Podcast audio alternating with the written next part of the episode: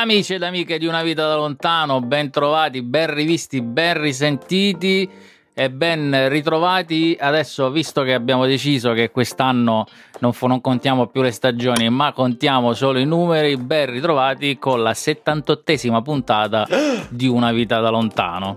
Ok? Adesso, ma crollano le certezze se fai così. Eh, ma bisogna ogni tanto, capito, cambiare, così l'ascoltatore non se l'aspetta e casca dalla sedia mentre ci ascolta. Comunque, nuovo ufficio per me, eh, stesso, stesso, ufficio per eh, i, i, collaboratori, amici, colleghi e soci di questa avventura, ovvero Emiliano Pilotti e Piero Carlucci. L'orologio di Piero ha sempre la, uh, l'ora di non so dove, ma che non si muove mai, come una, una puntata di Doctor Who. Tra un po' comincerà ad andare all'indietro. Comunque, sono un po' arrugginito, ma tutto questo per dirvi che questa è una nuova puntata e che quest'oggi parliamo di Sud America, parliamo di Argentina, parliamo di nomadi digitali, parliamo soprattutto di un libro che è uscito qualche settimana fa, mettiamolo così, della quale, del quale ci racconterà la nostra ospite, vero Piero? Sì, verissimo. Eh, giusto per accorciare il cappello che, introduttivo che hai fatto già di circa 12-15 ore, eh, direi che il libro è uscito da poco, mi taccio, lancio la sigla e poi parla Emiliano.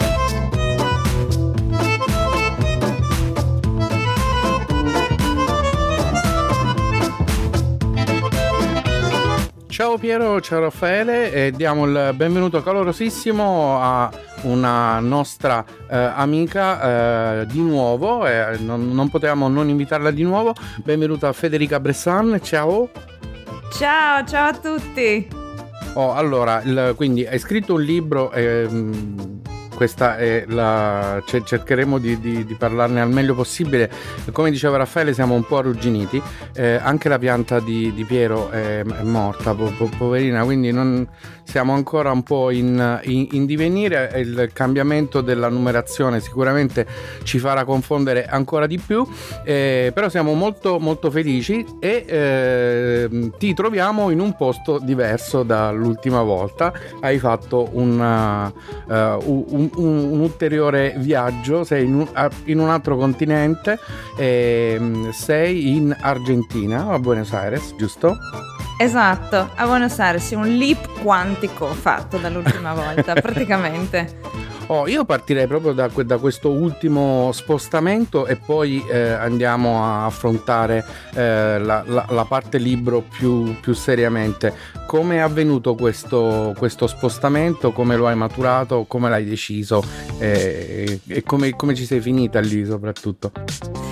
Se non fossi venuta qui, il prossimo mese sarebbero stati due anni che non mi spostavo praticamente dalla provincia di Viterbo, che considerato quanto viaggiavo prima era stato veramente un grande, grande cambiamento.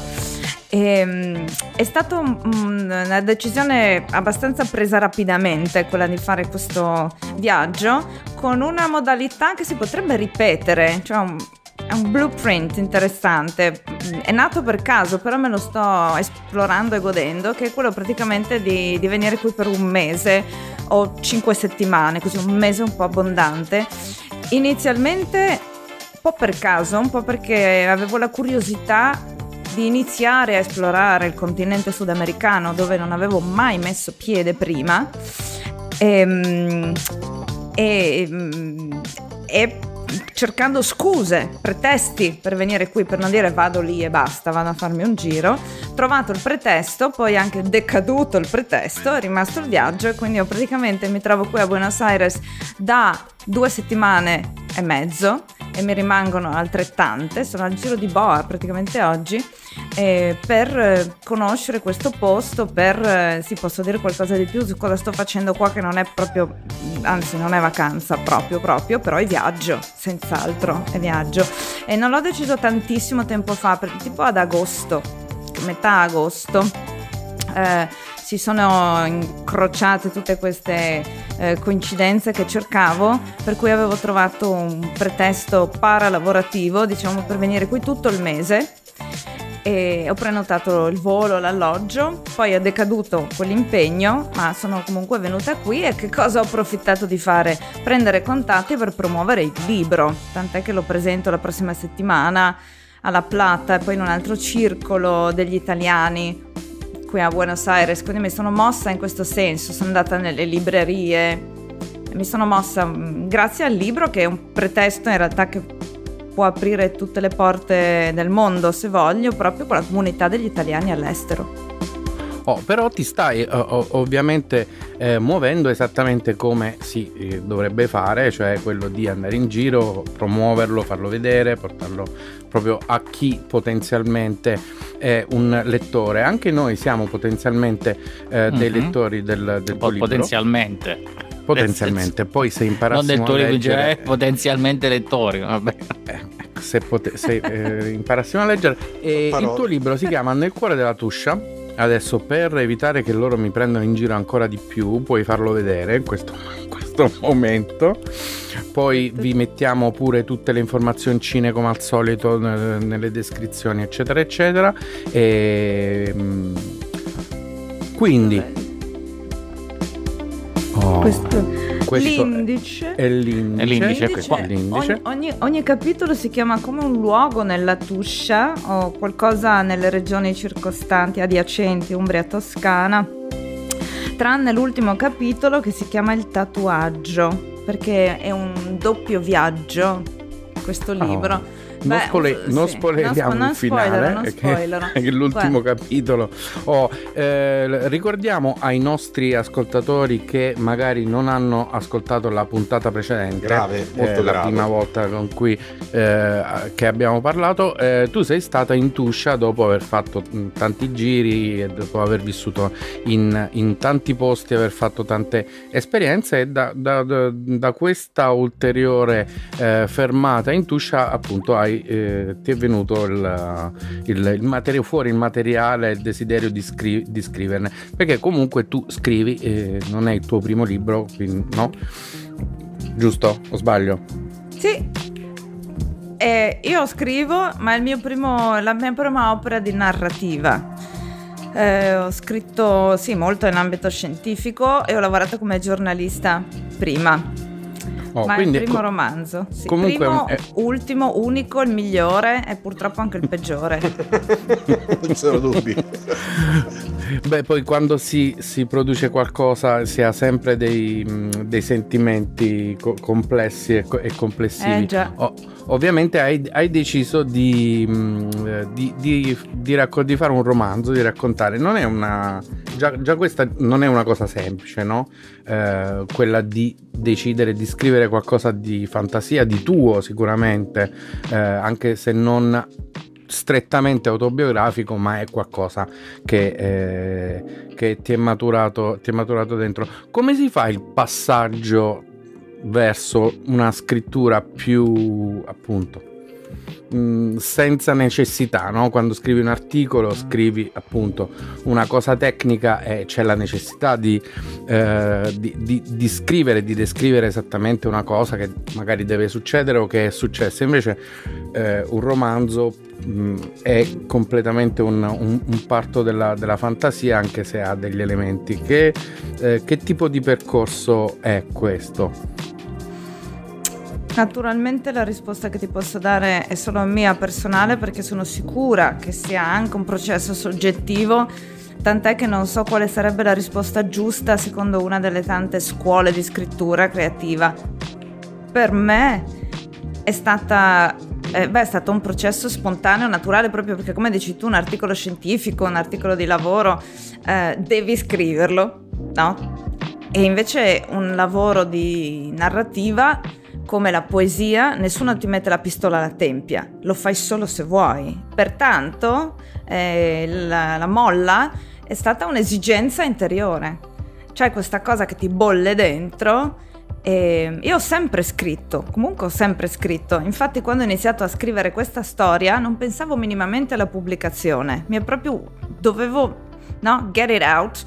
Mi sono seduta giù a scrivere e mi piace questo Tant'è che adesso che ho pubblicato questo sono bloccata, non riesco più a scrivere una parola perché penso che verrà letta. In realtà quando mi sono seduta a scrivere questa cosa c'era una genuinità incredibile, c'ero solo io di fronte a, all'onestà di raccontare quello che mi stava no, eh, bruciando dentro e di dirlo nel migliore dei modi, più preciso e onesto, proprio perché aveva bisogno di essere detto, non lo stavo dicendo a nessuno di particolare. E quindi l'urgenza, che mi sembra, anzi mi sembra l'unico, secondo moi, mm, nella mia etica, l'unico motivo valido, legittimo per fare qualsiasi opera d'arte. Bello, praticamente in una, in una sola risposta hai ribaltato il paradigma di Emiliano ritornando a quello che era Rainer Maria Rilke nella lettera al giovane poeta che diceva che l'unica. L'unica vera qualità che deve avere la scrittura è che deve essere necessaria se non ti è necessaria. Ah, esatto. No, non, guarda, non volevo, citare, volevo, citare, Rilke, infatti, no? C'è questo dilettante che gli scrive: Cosa pensi di questa poesia? Ti pare che vale la pena sì, che continua? Esattamente quello. Gli ho detto: Continua se sei. Eh, che non lo conosco, cioè no? E... Io no, però vabbè. No, no, nel senso che vengo dalla zona di Trieste, no? Ah, Dai, che non...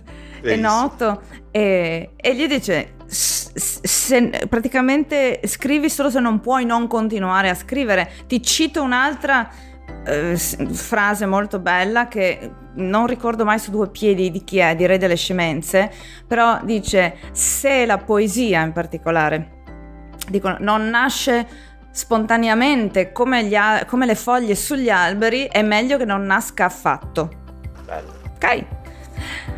Ecco, quindi credo in quell'ura. Altro anche perché dopo averlo finito di scrivere questo libro, l'ho dato a un sacco di amici, perché quello era, non lo so, una, non lo so, mi è venuto da condividere con degli amici. Prima cosa che ho fatto è stato tradurlo in inglese in realtà, perché più di metà degli amici sta fuori dico comero come me, quindi gli ho mandato la, una traduzione, no? Eccolo lì. E, ehm, e, loro hanno iniziato a dirmi perché non lo pubblichi, perché non lo pubblichi? Io proprio sì, sì, figurati, no, perché non lo pubblico? Mi veramente ma non so se è giusto o sbagliato, ma non, non, non, sentivo che valesse la pena o che io potevo, ma anche prima di iniziare il mio podcast, cioè, ma cosa vuoi cominciare un podcast? No, c'è sta cosa mia, no? E poi, vabbè, long story short, a un certo punto, dopo due mesi, penso, ho ceduto perché erano in tanti che mi dicevano dai fai dai fai e ho detto ma sai che c'è? Faccio come nell'editoria scientifica io come si dice no? Sottometto il mio manoscritto a un editore e sarà lui a dirmi se fa schifo no? Se vale la pena no? Perché devo castrarmi nell'hangar e quindi ho mandato un package con il testo, eccetera, che aveva un titolo diverso, eh, a nove editori selezionati, non ti dico a, a caso, però guardando un po' cosa offriva, no, no, cosa offriva la Tuscia al territorio del Lazio, perché non ho mandato, forse anche, vedi che tu sono tutte scelte però che ho fatto io, non ho mica mandato a Mondadori, no, eh, queste cose qua, non, a priori ho scelto un editore piccolo che fosse legato al territorio della Tuscia. E sono, sono, moltissimi, non solo lì, in tutta Italia ho scoperto più di quanto immaginassi quanti editori ci sono, troppi, ok? E ho selezionato quelli che comunque quagliavano un po' come interessi, chiaro se uno si focalizza sui saggi storici e non era per me. Quindi ho fatto una scrematura, però non è che li conoscessi. E ho mandato a nove editori e pensa un po' che nella prima settimana quattro mi hanno risposto subito di sì. Tipo sì, ti pubblichiamo as is. No. E già dopo che era arrivato il primo, no, mi ricordo anche dove ero quando ho ricevuto la mail, ero sì fuori di me dalla gioia perché ho pensato a qualsiasi condizione, intanto il libro succede. We're gonna do it. Quando poi è arrivata la seconda email di un altro editore sono andata in crisi perché ho detto oddio e adesso come faccio a scegliere? Come esordiente? No però sono sempre scelte la personalità della persona. Io penso come esordiente devi essere quasi grato a un editore che ti pubblichi no? Che è difficile trovarne uno. Per scegliere tra due, come ti fai a permettere di, di, dire aspetta, ho bisogno di due giorni di tempo per pensare perché aspetti la risposta sulle condizioni dell'altro, sono andata in crisi e poi hanno risposto altri due e ho detto beh allora ragazzi, cioè... allora, chi offre di più? No, in realtà le condizioni, devo dire, sono abbastanza standard in questo settore. E quello che ha fatto la differenza per me alla fine è stato proprio la persona. E lavorare con chi hai più piacere di lavorare bene non banalizziamo, non c'era uno simpatico, gli altri sono stronzi, è una questione a pelle. È Infatti vero. sarebbe bello mantenere bei rapporti sempre con tutti, purtroppo l'editore a cui dici di no probabilmente ti mette in una lista nera, ma mi spiace perché erano tutti validi, ho scelto e sono contenta, lo dico anche perché sarà ora che lo dico, insomma che l'editore che ho scelto si chiama Sette Città, è a Viterbo. E la, la persona che runs, come si dice, no? La, mm-hmm. la Nel dialetto di publishing house. Esatto. Eh, sì. Nel dialetto locale, esatto. che, è l'omino che corre, no? Eh, che runs la publishing house, si chiama Emanuele e da subito io mi sono sentita veramente ben accolta, ma proprio cioè ci si capiva e mi sentivo a mio agio anche nel proporre scelte creative, suggerire un'idea per la copertina e anche magari accollarmi del lavoro in più, ma che mi permetteva di lasciare la mia impronta anche su quell'aspetto del libro. Tant'è torno, adesso faccio un altro credit, la copertina. La copertina di un grafico che si chiama Stefano Frateiacci, che lavora con Emanuele da molto tempo, che sta a Viterbo e che ha elaborato, a me fa impazzire questa copertina, ha elaborato una mia idea che, abbo- che, mi piaceva da morire, ma non riuscivo a renderla. Avevo fatto un bozzetto con Photoshop che faceva veramente schifo. gu- on se guardava proprio.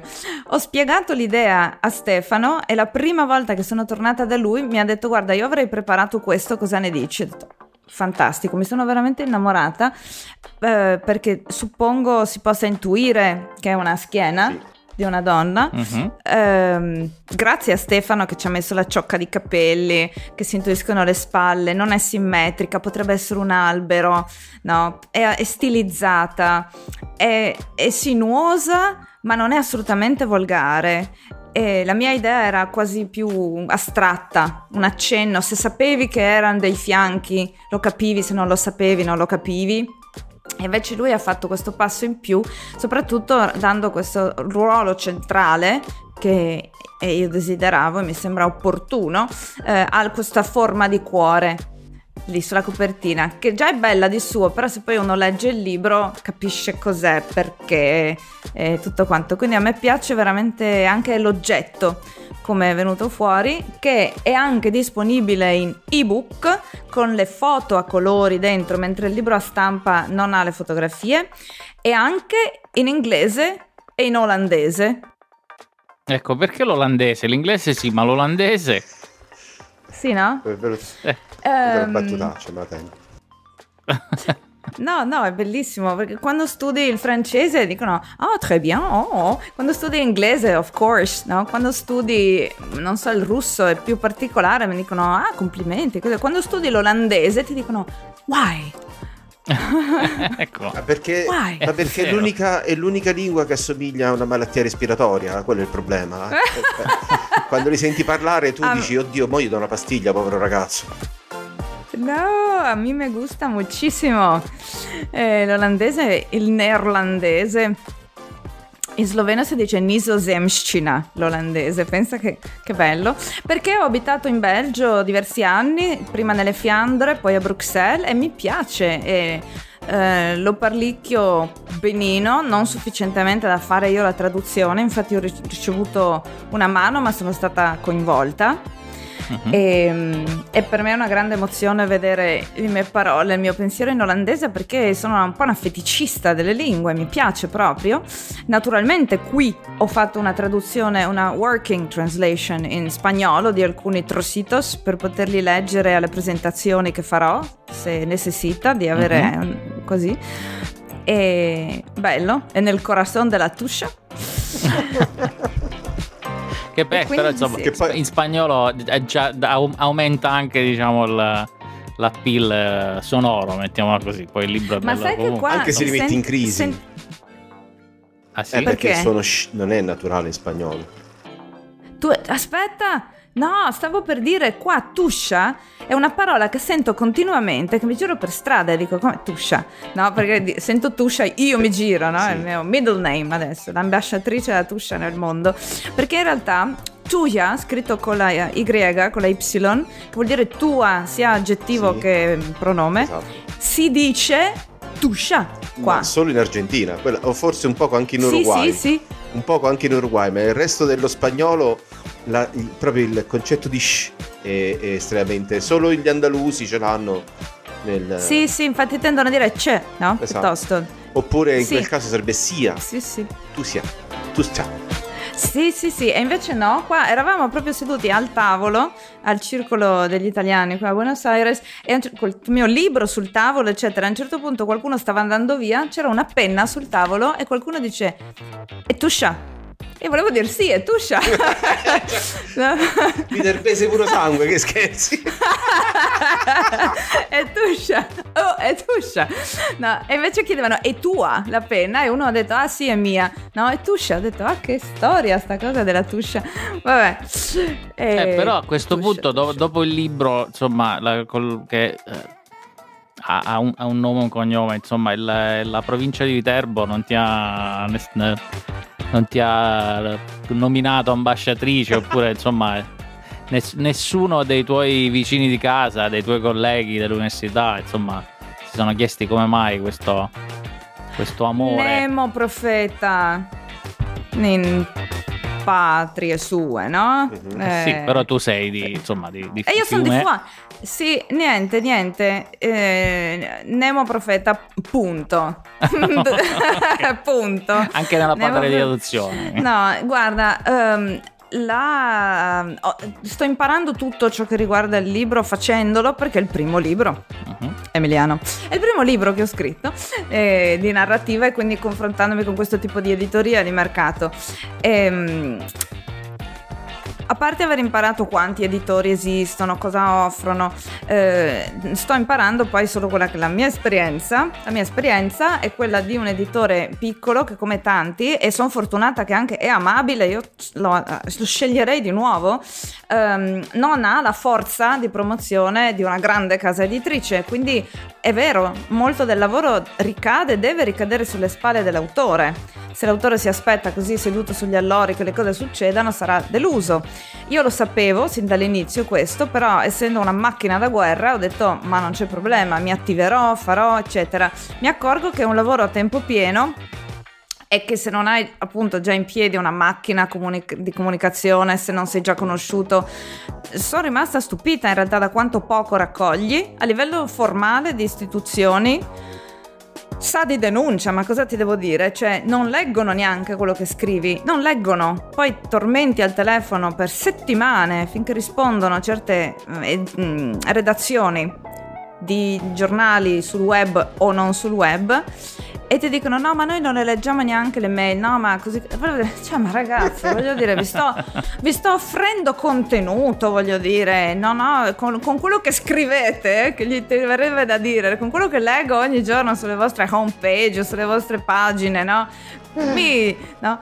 E niente, quindi mi sto scontrando con questo, poi anche di persona, eh, dico, queste sono più le esperienze negative, poi c'è anche il silver lining. Ho incontrato operatori della cultura che ti chiedi se sanno cosa stanno facendo mm, di lavoro, eh, perché mm, uno mi ha detto che non vale la pena organizzare una presentazione se non sono almeno stata in tv. Capito? Perché la gente non viene. Chi se- Federica Brescia, ma chi sei? Cioè, la qualità del lavoro, lo sforzo di promozione che uno può fare sul territorio proprio micro locale su cui ha presa magari per costruire e diventare esso stesso un centro di aggregazione che fa cultura, no? No, niente. O sono famosa o la gente non viene. E se viene vengono in 10, io guadagno 15 euro e non vale la pena. Volevo dirgli allora stiamo tutti a casa, no? Quindi trovi veramente delle realtà disarmanti. Viceversa, trovi persone che ti accolgono e che sono aperte a sentire. Che cosa hai fatto, raccontaci, interessante, mi mandi il libro, magari gli do una letta, pi- è piaciuto, facciamo una presentazione. Quindi ti posso dire, vi posso dire che, che sia un giornale, che sia qualsiasi tipo no, di agent con cui io mi interfaccio, una proloco, eh, la differenza la fa la persona con cui stai parlando. E Che, sono che è, di meno quelle che rispondo. Sono di Che- meno quelle. Infatti, io ho bussato a un sacco di porte. È già un lavoro a tempo pieno, veramente quello lì. Bussi, bussi, bussi. Qualche porta si apre e lavori con loro con piacere, anche perché mica me l'ha ordinato il medico. E se io vendessi 100 copie in più o in meno di questo libro, non mi sposta alla fine. Il successo sarebbe eh, che il mio network fosse più grande tra un anno di quello che è adesso grazie al libro. Viaggi, persone, esperienze, dare emozioni, dare ricordi. Essere qui parlando del libro perché se non l'avessi scritto non sarei venuta un'altra volta sul podcast. Abbiamo citato Rilke, non lo so, arricchimenti, no? Questo è il vero Arricchimenti, reward. certo. Certo, questo è il vero scopo. Questo è il vero scopo. E quelle porte a cui bussi e non si aprono, tante volte ti. veramente tipo, ma chi sei? Ma cosa vuoi?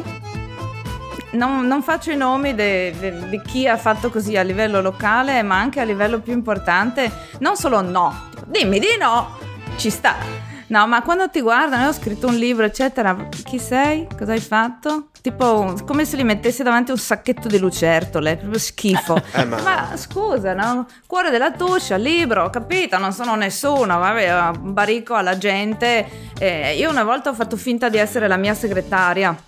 Ho scritto, è uscito il libro di Federica Bressan, bla bla per informazioni e questi per tutta risposta hanno risposto, cara Federica Bressan, nella mail. Quindi detto, ok, no, qualcosa è andato storto. Che te devo dire? Comunque sì, qui ho preso contatto con diverse realtà e quelle che sono state contente di collaborare, ma proprio col sorriso. Allora siamo felici di fare qualcosa insieme, per esempio la società Dante Alighieri della Plata, dove venerdì prossimo presenterò questo libro, anzi, meglio, non è una presentazione del libro, è quasi è un lo si chiama conversatorio, è una forma di incontro in spagnolo, conversatorio, che è una forma di lezione, dibattito, no? Eh, di riflessione di gruppo sul tema della lettura ai giovani. Eh, perché mh, adesso in, in- in ottobre c'è la settimana mondiale o la settimana, come si chiama? La settimana della lingua italiana nel mondo che ha come tema i giovani e l'italiano e quindi io cercherò di fare una riflessione su cosa significa scrivere, cosa significa leggere, come fai a motivare dei giovani alla lettura. Tanti auguri e io ho accettato questa sfida e poi all'atere, no? parlando del libro, vengo presentata come autora del libro Nel cuore della tuscia, no? la scrittora italiana, no? e cercherò di trasmettere questo. Questo è un bel arricchimento. Poi andiamo a cena, io mi vedo la plata, ho vinto. No? Anche se mi sono fumata il conto in banca per venire a, a Buenos Aires a spese mie. Questo è lo spirito.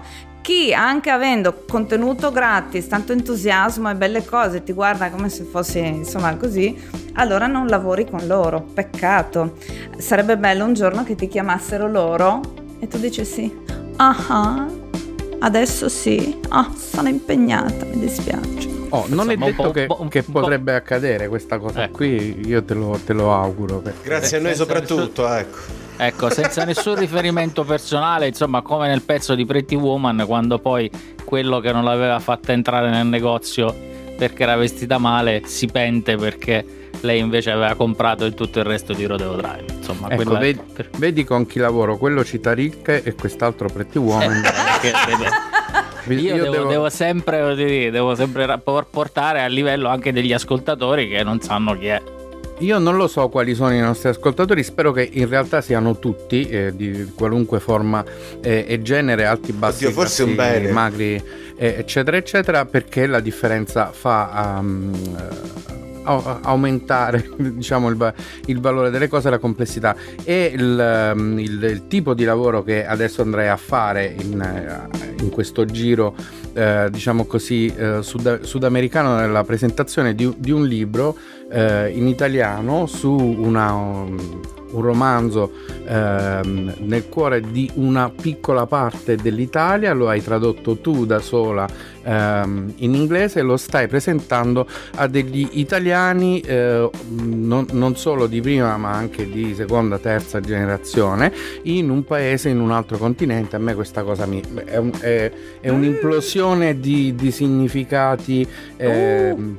non solo linguistici, culturali nostri come popolo, chi siamo noi, chi sono gli italiani. Eh, c'è, c'è, ci sarebbe da, da, fare, da fare qualunque cosa cosa, l'unica um, cosa che mi è rimasta del, de, de, della cosa che dicevi della lingua italiana ai giovani, che sembra un po' un thriller, eh, con, considerato, Giallo. diciamo così, eh, dipende dalle, da, dalle, situazioni, dipende dai giovani, anche dipende dalla lingua italiana e da chi la parla, eh, però a noi ci piace parlare come si vede chiaramente ah, sì? eh, da, da, questo podcast ci, ci, piace anche spesso appunto cambiare il, il registro per cui eh, lo, lo, vogliamo dire ai nostri ascoltatori prima che Raffaele fa il pippone mm-hmm. che siamo arrivati circa a eh, abbondantemente a, a oltre la metà insomma. Eh, vo- vogliamo dirvi che da questa nuova gestione dal momento in cui abbiamo perso le stagioni e che andiamo um, perché diciamolo numeri, Piero non ci sono numeri, più eh, non no, ci sono no, più le stagioni. Mi rifiuto, mi rifiuto di esatto. dirlo. non ci sono più le stagioni, siamo passati dalla terza stagione alla 78esima puntata. Quindi è colpa del global warming. Oh, sì. Allora, Piero ha il compito di fare una citazione ogni puntata. Sì, ma non perché la, de- eh, non perché la debba fare adesso, lo vogliamo dire, questa è una di quelle, eh, di quelle cose che abbiamo, mh, mm, che abbiamo, cambiato, che abbiamo aggiunto, oh, però invece il pippone di Raffaele lo dobbiamo avere sempre. Eh, perché se no, se, no, se tu stai ascoltando eh, questo podcast e dici ma io sono finito per sbaglio eh, ad ascoltare questo podcast o guardare questo video su YouTube, più, dire. Co- come faccio, come faccio a tornare a sapere quando c'è una puntata nuova? Sì, Insomma, dai. basta iscriversi. Quindi, se, se avete YouTube, cliccate sul bottone in basso a destra qui dello schermo. Se invece state ascoltando un podcast su uno dei tanti eh, prodotti che propongono podcast, mettiamolo così, Apple Podcast, Spotify, Google Podcast, eccetera, eccetera, eccetera, eccetera, basta scrivere e premere sul bottone iscriviti e poi da lì, insomma, avrete le puntate in automatico tutte le volte che escono su YouTube, anche cliccate sulla campanella, perché così vi arriva la notifichina. Insomma, tutto questo per dire che se volete continuare a seguirci iscriveteci, iscrivetevi, ma anche insomma commentate qui sotto nel video di YouTube oppure mandateci un'email, basta andare a visitare unavitadalontano.com oppure cercare una vita da lontano su tutti i social network e troverete la nostra bella paginetta le nostre belle facce, con dei pezzi dei nostri video, con dei pezzi dei podcast insomma sapete cosa fare e dove andare. E qui c'è il taglio e poi ricomincia Emiliano. Oh, de- detto questo, ehm, volevo, volevo, dire, possiamo citare il, il, tuo, il, tuo, sito, il tuo HTTP o... No, eh, certo. sito, che cosa antica? Oh, no, perché è un posto che aggrega tutte le situazioni eh, che uno sì. può avere, può fare, può produrre.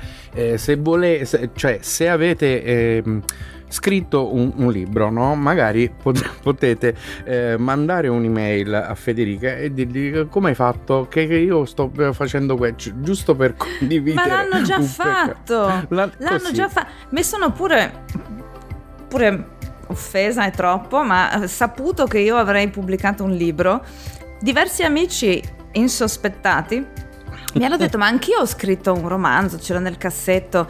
Eh, e c'è anche il sito del libro con la mappa dei posti e tutto, eh, federicabresan.com slash cuoretuscia. E, um, mi hanno mandato i loro manoscritti fondamentalmente su questa base, tipo, ma mh, mm, se tu hai trovato un editore ce la farò anch'io, no? Eh, questo...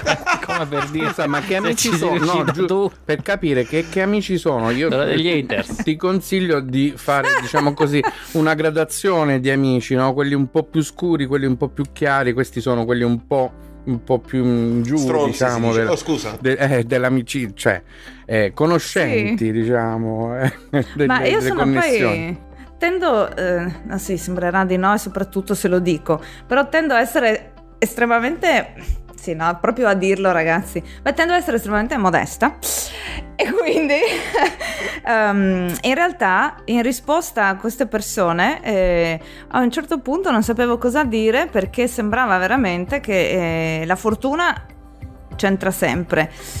Basta scrivere un buon lavoro per trovare un editore? No, perché serve la fortuna, il posto giusto, il tempo giusto, il timing. Eh, quindi magari erano ottimi lavori questi dei miei amici che ho letto Mm, magari ho scritto una bella email, magari ho scelto gli editori giusti perché Mondadori magari mi avrebbe detto di no. Quindi in realtà eh, mi piace pensare di aver fatto delle cose giuste e a valle del successo mi piace pensare che sia un testo che è scritto bene, eccetera. Uh, però magari hanno ragione i miei amici a essere un po'... Pff, diciamo invidiosi perché magari il loro lavoro è altrettanto buono ma magari è un lavoro di 200 pagine no? il mio non arriva a 100 è una lettura molto leggera magari è un tema eh, che il mio essendo legato al territorio secondo me ha fatto breccia con gli editori del territorio. Se uno ha scritto un thriller, no, e diventa generico quasi, nella nicchia del thriller, ma è generico e ci sono tanti thriller, allora dove lo mandi? Quindi ci sono tanti tanti fattori uh, che, che, sono in ballo. E sarebbe come dire, quando è classico, quando ho vinto la borsa Marie Curie o Fulbright, ti dicono, ah ma allora sei brava se hai vinto. Tu sai che anche i tuoi colleghi che non l'hanno presa sono bravi anche loro. Mm, tu l'hai vinta, eh, ci sarà anche un merito, però non riesco... Sì. Guarda. E lì sta la modestia, voglio dire, nel dire ma no, ci sono mille fattori, non voglio dire solo botta di culo, però... Però è andata così. Non so farei... dare una ricetta, no?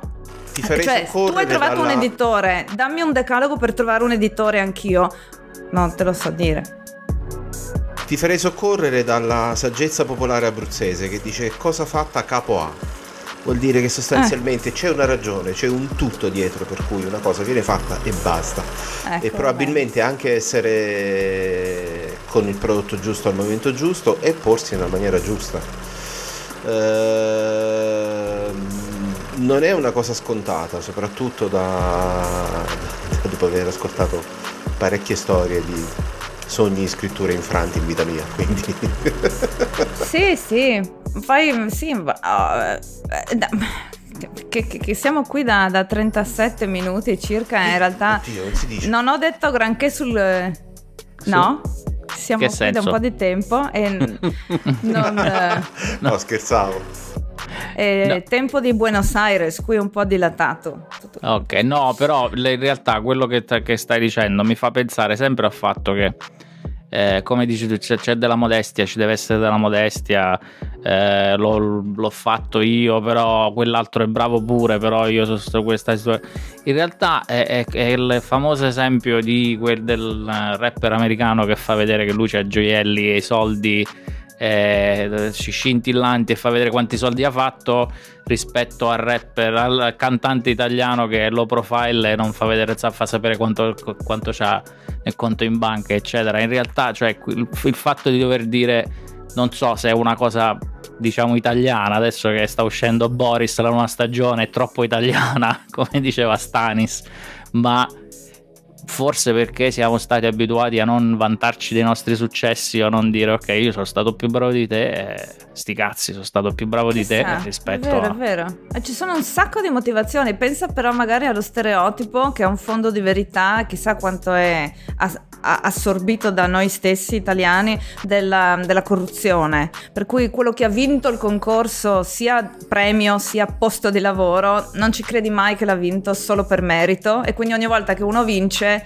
sì, però, ma no, va bene. Eh, sì, no. anche quello. Poi trovare un editore non è stato. Tanto non è che guadagna neanche tanto l'editore, qua è un gioco abbastanza andare in pari, quindi non ci. Quanto quell'interesse. costa la carta al giorno d'oggi? Vero, vero, vero. Quell'interesse, come dire, ne siamo tutti siamo puliti, siamo scagionati a priori perché qua nessuno si arricchisce comunque. Cioè, e il bello dei piccoli editori è che quando accettano un progetto ci credono. Questo è veramente bello. Sì, sì, ma sono felicissima, lo dico di nuovo, anche se non ho, cioè stiamo parlando del libro in un certo senso tutta l'ora, però non ho detto granché di, di, del contenuto, del, vorrei solo fare una rettifica su una cosa mm-hmm. che non è stata detta, uh, però sono felice di, di, ribadire che sono molto contenta della scelta dell'editore. E, um, hai detto che ho tradotto in inglese da sola, eh, 99% true, ma eh, è letteratura e sentivo io stessa, l'altra volta ho fatto la punta alla piramide spiegando che io sono molto, cercavo la parola e cosa ho detto, esigente sulla lingua, no? E quindi fluent finché vuoi, indistinguibile dal, indistinguibile dal native, ma quando si va a scrivere un libro avevo dubbi, dubbi, dubbi qua e allora ho passato le ore al telefono con un carissimo amico che si chiama David Savage che abita nel nord dello stato di New York. Ciao David! E al telefono, anzi su, su WhatsApp, con lui che era in posti diversi di volta in volta perché lo facevamo quando c'era del tempo e in WhatsApp gli mandavo un paragrafo per uno e lo dissezionavamo, veramente un lavoro che sembra fatto così in chat, in giro, invece un lavoro certosino di smontaggio, una bellissima esperienza perché lui ha avuto la pazienza di stare ad ascoltare quello che io volevo dire, cosa intendevo dire, spiegando, spiegando, così lui, ha, lui è la persona che conosce meglio il libro al mondo e me e poi mi confermava quella scelta, quell'altra scelta, quindi sono anche orgogliosa di dire che la traduzione inglese è the best it could be e che alcuni paragrafi non work in inglese, non c'era verso e quindi chiuso gli occhi e solo quelle frasi così le ho riscritte direttamente in inglese da zero, quindi non matchano l'italiano, non sono una traduzione, è proprio il libro in inglese, è in inglese. E poi c'è stato un proofreader, sempre che sta nel New Jersey, un altro amico, e sono gratissima, quindi devo assolutamente condividere il merito della traduzione inglese con altre persone, anche se l'ho curata moltissimo. E l'olandese ho partecipato, ma il merito è tutto di Mark Voss che abita nel Limburgo in Belgio, a Henk, vicino a Henk, e di Brecht de Klerk, un altro amico che poi parla benissimo l'italiano e che sta ad Anversa e che ha fatto il proofreading e ha dato dei commenti molto insightful. Ok. Oh, quindi per fare mezzo passo in, indietro da parte mia, ehm, eh, se avete scritto un libro, contattate Federica solo per sapere quanto seriamente dovete prendere questa cosa, non tanto per avere successo, non tanto per pubblicare, ma semplicemente per pensarci, perché comunque non è una cosa semplice, eh, tutto il processo e anche soprattutto quello che, che viene dopo la fine della, del, de, della scrittura, c'è tutto un processo editoriale eh, che eh, fino a quando non lo si fa non, non, non, non si sa, non si, eh, non si capisce. E se le, le, le, scrivete per dire, eh vabbè, se ce l'hai fatta tu, ce la posso fare pure io, guardate, sì. eh, fammi sapere Evitate. chi sono che li vado a cercare uno per uno sotto casa. Eh, però, gli... però, la domanda da, che, che, ci siamo scordati di fare, insomma, Federica ha provato a ritornarci lì, ma insomma, negli ultimi dieci minuti diciamo spegniamolo almeno tre, di che cosa parla il libro? Qual è la, ah. la trama del libro? Qual è? Eh, eh lo so, ah, le... il libro, se fa. Leggitelo, leggitelo, questa domanda, questa domanda sì, doveva arrivare. No, adesso te lo posso dire, ma ti mostro intanto che ci sono anche i segnalibri oh, con okay. le immagini Fico. della tuscia No, invece in realtà sì, non l'abbiamo fatto in maniera sistematica, ma c'è, c'è parecchio oh, da se dire. Hai, se, hai bisogno, se hai bisogno, eh, il mio collega fa delle cose che si possono, eh, come si chiama, che sono calamitate, fa anche dei mini librini per le presentazioni dei libri, che sono sia dei segnalibri, ma è una stampa in 3D del libro stesso, una roba, poi ti mando una foto, se ne hai bisogno poi quando torni in questo continente te ne, te ne possiamo Guarda. fare un po'. Poi c'è lo sfondo del telefono. Ecco. Oh. che si può scaricare dal sito del libro. Assieme alle foto che sono nell'ebook e le foto, tante foto della tuscia che ho fatto negli ultimi due anni, sul sito del libro c'è la mappa di Google interattiva con tutti i punti dove la storia si svolge. Che figo. E eh, ho fatto un indice analitico di tutti i posti citati nel libro, perché c'è il Belgio, c'è New York, no, ci sono vari posti, ma non ci ho ancora fatto nulla, come dire, non l'ho, non l'ho pubblicata. C'è una miniera, una miniera, anche questo libro di cosa parla? Um, bella, bella domanda, ragazzi. Bella domanda. Di cosa parla? No, non, eh, è, Dai ah, una letta al volo e vedi se trovi cosa parla. ma aspetta, vedo chi è l'assassino. Eh. Beh, l'assassino è il maggiordomo, ovviamente. Da prima che abbiano iniziato a scrivere i libri in cui l'assassino è il maggiordomo, l'assassino è sempre stato il maggiordomo. Perché questa è una cosa che. Eh, mi questa è la frustrazione della classe no, no, operaia. Che a un certo punto. Anche da prima che ci fosse rimasto. Scusate, anche prima scusate, ci fossero i maggiordomi. Eh. Mi ha fatto eh, letteralmente implodere il cervello questa cosa che degli, ehm, eh, degli studiosi di letteratura eh, hanno trovato dei riferimenti letterari a un libro in in cui l'assassino era il maggiordomo, eh, la cui data di questo studio era precedente al primo libro che, che abbiamo in cui l'assassino è il maggiordomo. Cioè quindi era una roba già già presente prima che, che, che venisse proprio pu- pubblicato in un libro. Comunque non volevo fare, non, non, non, come, come dire, non volevo dirottare la, mm. Mi fai raccontare di che cosa parli il libro, per favore? Io, io, non lo so. Non lo so se eh. qualcuno di voi l'ha almeno scorso. Secondo me è un libro che potrebbe eh, piacere a, a Piero. Ed è Um, perché io sono pessima a parlare di questa storia, si sta vedendo, ci provo. Perché sono pessima? Perché c'entra l'amore, okay. ma non è una storia d'amore. Ok. C'entra il viaggio, ma è un viaggio. um, allora, tutto è narrato in prima persona da parte di una donna che rivive un'esperienza vissuta da poco quindi è tutto già successo, ecco, quando, quando, lo seguiamo attraverso i suoi pensieri. E una maniera molto carina che, che ho trovato, sono dei punti che sto studiando per presentare questo libro perché lo devo fare, non, non sono imbecille, ma è una cosa che ho imparato scrivendolo, questo libro, che è più facile parlare della ricerca scientifica, più facile parlare del lavoro degli altri. Per qualche motivo faccio vera difficoltà a parlare del mio libro di narrativa che e un po' mi do un autogol, però eh, di cosa parla questo libro? Um, è uno dei modi belli che ho trovato, è mm, la storia di una donna che si fa delle domande esistenziali, urgenti, no? e trova delle risposte man mano che vive un'esperienza sul territorio della Tuscia che lei scopre, vi ho detto ogni capitolo è come un posto, quindi mm-hmm.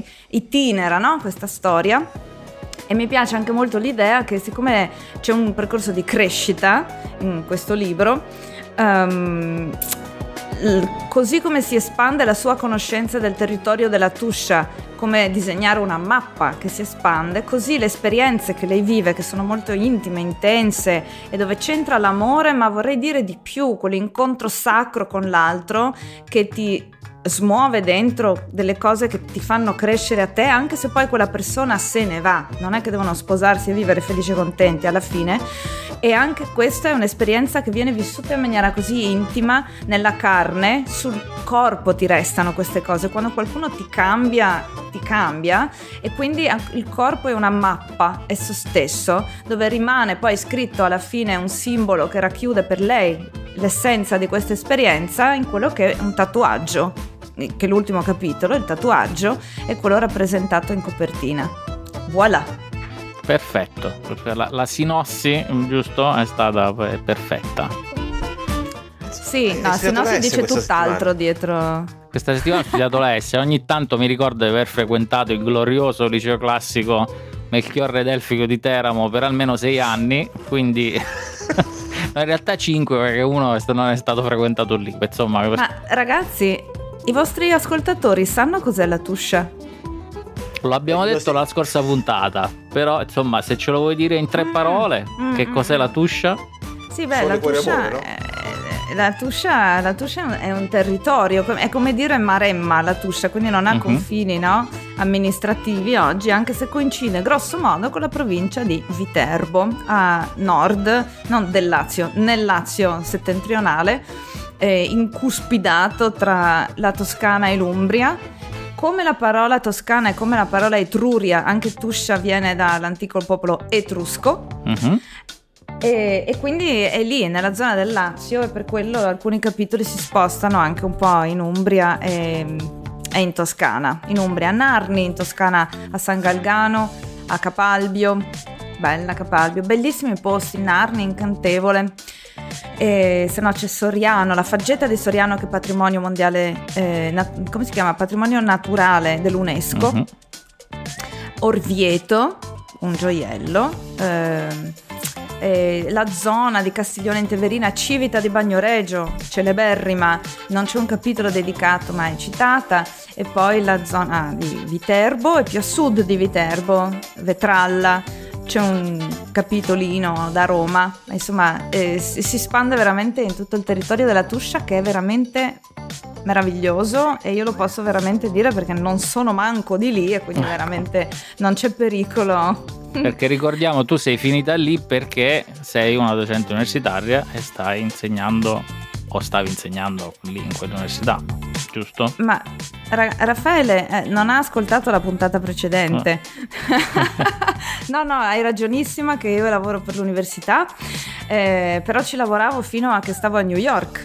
Ah. Poi oh, il Covid ha rotto il pane nel eh, portauova e io sono tornata in Europa e mi sono sistemata nella Tuscia, cioè prima a Bruxelles, poi in Tuscia e fondamentalmente eh, fancazzista, no? Questo è il mio titolo di professione.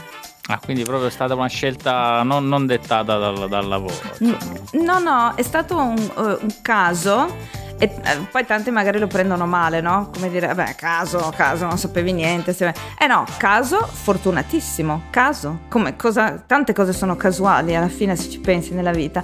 Caso, cercavo i boschi, cercavo la natura, mi è piaciuto.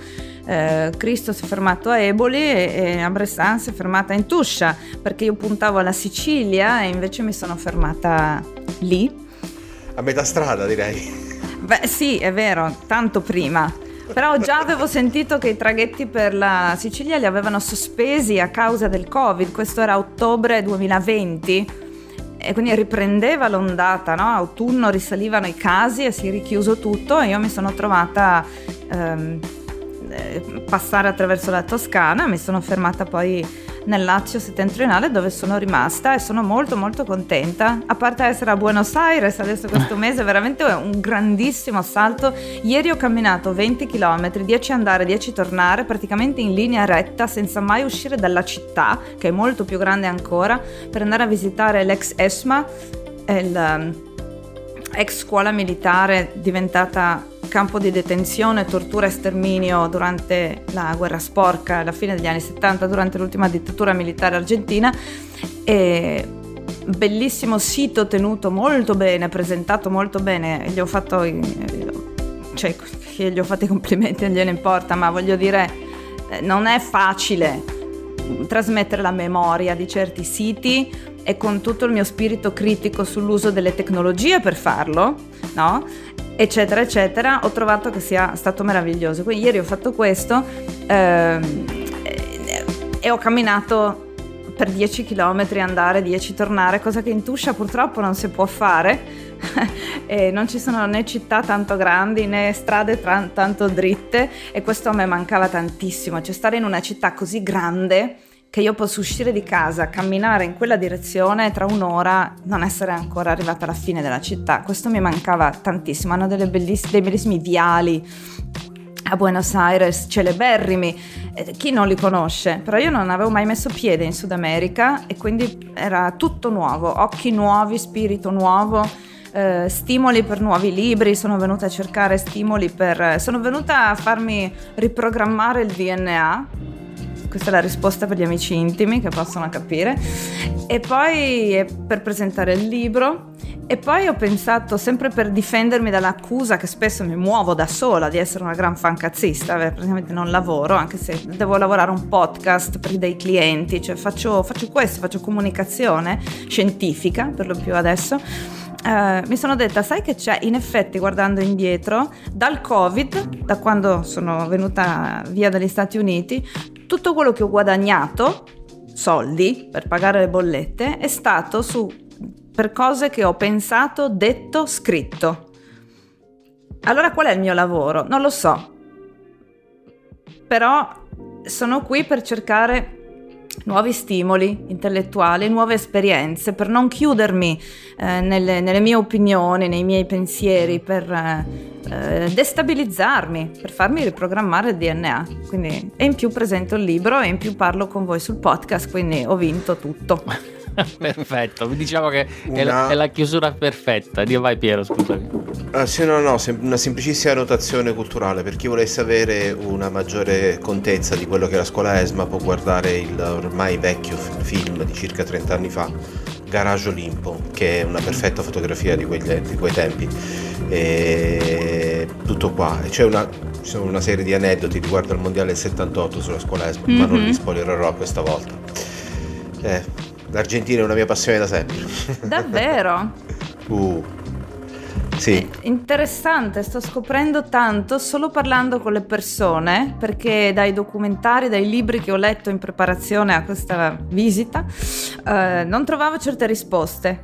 Non trovavo, è interessantissimo, ha tutto a che fare con veramente cosa vuol dire capire una cultura, come la conosci, come fai, e per quello tanti mi hanno chiesto allora com'è questa Argentina? Sai, gli amici cosa gli vuoi dire? Poverini ovviamente ti chiedono allora com'è l'Argentina. A me mi feriva questa cosa perché ero qui per essere una tabula rasa, avevo bisogno di stare in silenzio e assorbire e non attivare i miei pensieri, che hai sempre, però devo darmi tempo per essere acritica e, e, e osservare e poi cercare di capire perché, per come, chiedendo soprattutto alle persone, eh, peronismo, oggi, ieri.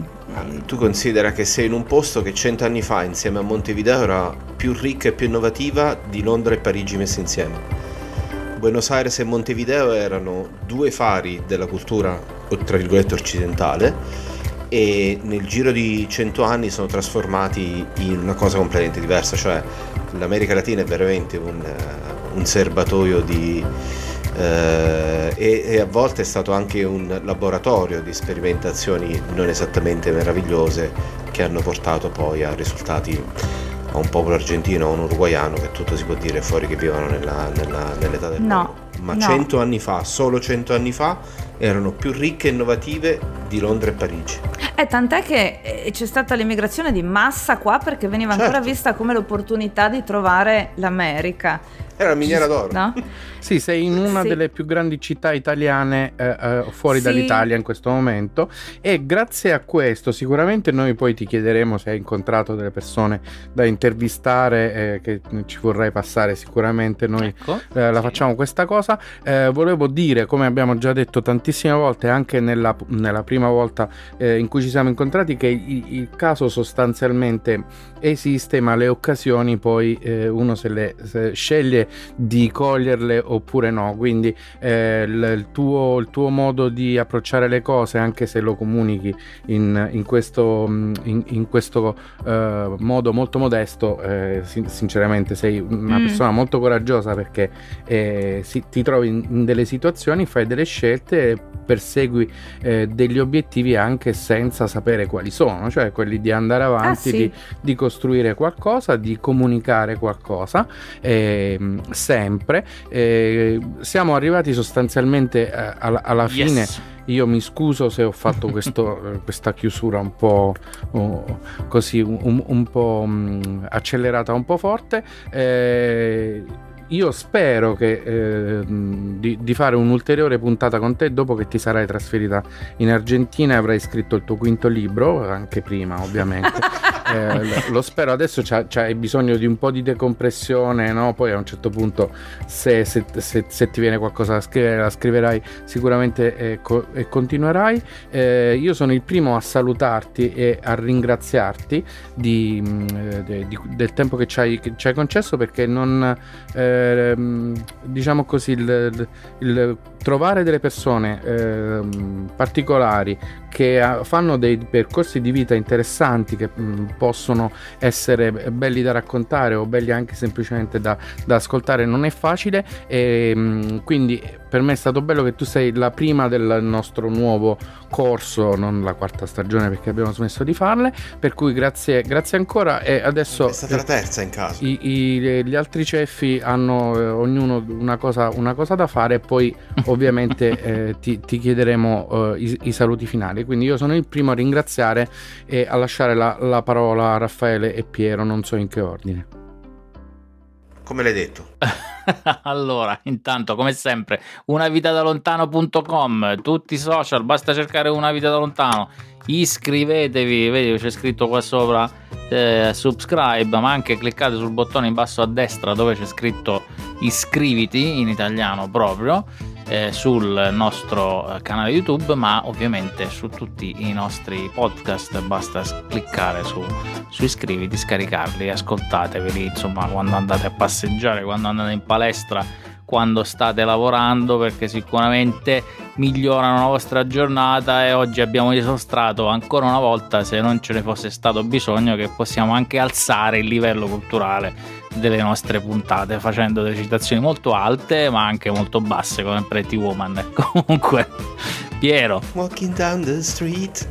Va bene, grazie, grazie davvero Federica eh, per l'entusiasmo soprattutto che hai avuto anche nel raccontare questa che è stata l'ennesima avventura. Chiudiamo con, come diceva eh, Emiliano prima, con una citazione che mi sono andato a cercare pensando anche all'ospite che avevamo oggi, un po' lunga, ma ve la prendete così com'è. I veri viaggiatori partono per partire e basta cuori lievi, simili a palloncini che solo il caso muove eternamente. Dicono sempre andiamo e non sanno perché. I loro desideri hanno la forma delle nuvole, come disse Charles Baudelaire. Questa era una vita da lontano, live ed in podcast. Noi ci sentiamo la prossima volta. Ciao!